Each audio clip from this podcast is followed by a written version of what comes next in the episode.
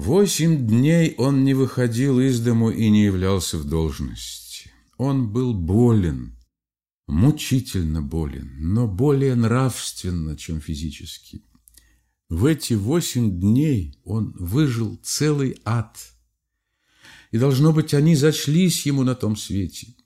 Были минуты, когда он было думал постричься в монахи. Право, были. Даже воображение его начинало особенно гулять в этом случае.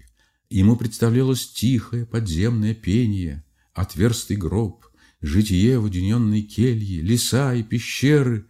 Но, очнувшись, он почти тотчас же сознавался, что все это ужаснейший вздор и преувеличение, и стыдился этого вздора. Потом начинались нравственные припадки, имевшие в виду его экзистенс манке. Потом стыд снова вспыхивал в душе его, разом овладевал ею и все выжигал и расстравливал. Он содрогался, представляя себе разные картины. Что скажут о нем? Что подумают? Как он войдет в канцелярию? Какой шепот его будет преследовать целый год, десять лет, всю жизнь? Анекдот его пройдет в потомство. Он впадал даже иногда в такое малодушие, что готов был сейчас же ехать к Семену Ивановичу и просить у него прощения и дружбы. Сам себя он даже и не оправдывал. Он порицал себя окончательно, он не находил себе оправданий и стыдился их. Думал он тоже подать немедленно в отставку и так просто в уединении посвятить себя счастью человечества – во всяком случае, надо было непременно переменить всех знакомых, и даже так, чтобы искоренить всякое о себе воспоминание. Потом ему приходили мысли, что и это вздор, и что при усиленной строгости с подчиненными все дело еще можно поправить. Тогда он начинал надеяться и ободряться. Наконец, по прошествии целых восьми дней сомнений и муки, он почувствовал, что не может более выносить неизвестности, и Умбе Матен решил отправиться в канцелярию. Прежде, когда еще он сидел дома, в тоске, он тысячу раз представлял себе, как он войдет в свою канцелярию. С ужасом убеждался он, что непременно услышит за собою двусмысленный шепот, увидит двусмысленные лица, пожнет злокачественнейшие улыбки – Каково же было его изумление, когда на деле ничего этого не случилось. Его встретили почтительно, ему кланялись, все были серьезны, все были заняты. Радость наполнила его сердце, когда он пробрался к себе в кабинет. Он тотчас же и присерьезно занялся делом, выслушал некоторые доклады и объяснения положил решение. Он чувствовал, что никогда еще он не рассуждал и не решал так умно, так дельно, как в это утро. Он видел, что им довольны, что его почитают, что относятся к нему с уважением.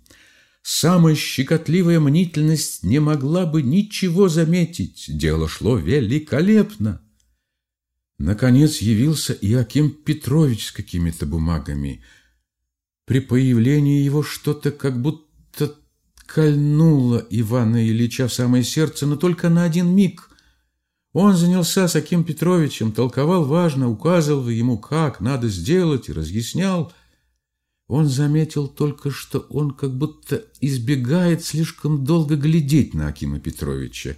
Или лучше сказать, что Аким Петрович боялся глядеть на него. Но вот Аким Петрович кончил и стал собирать бумаги.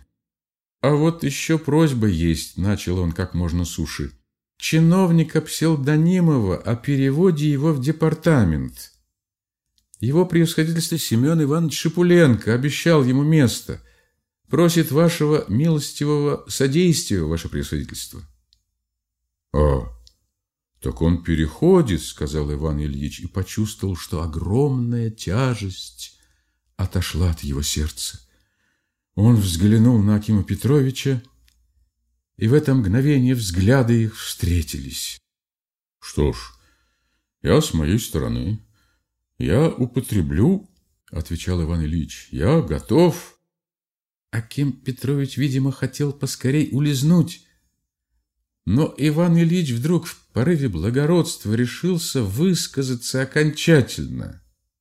На него, очевидно, опять нашло вдохновение. «Передайте ему», — начал он, устремляя ясный и полный глубокого значения взгляд на Акима Петровича, «передайте псевдонимову, что я ему не желаю зла. Да, не желаю. Что, напротив, я готов даже забыть все прошедшее, забыть все, все». Но вдруг Иван Ильич осекся, — смотря в изумлении на странное поведение Акима Петровича, который из рассудительного человека, неизвестно почему, оказался вдруг ужаснейшим дураком.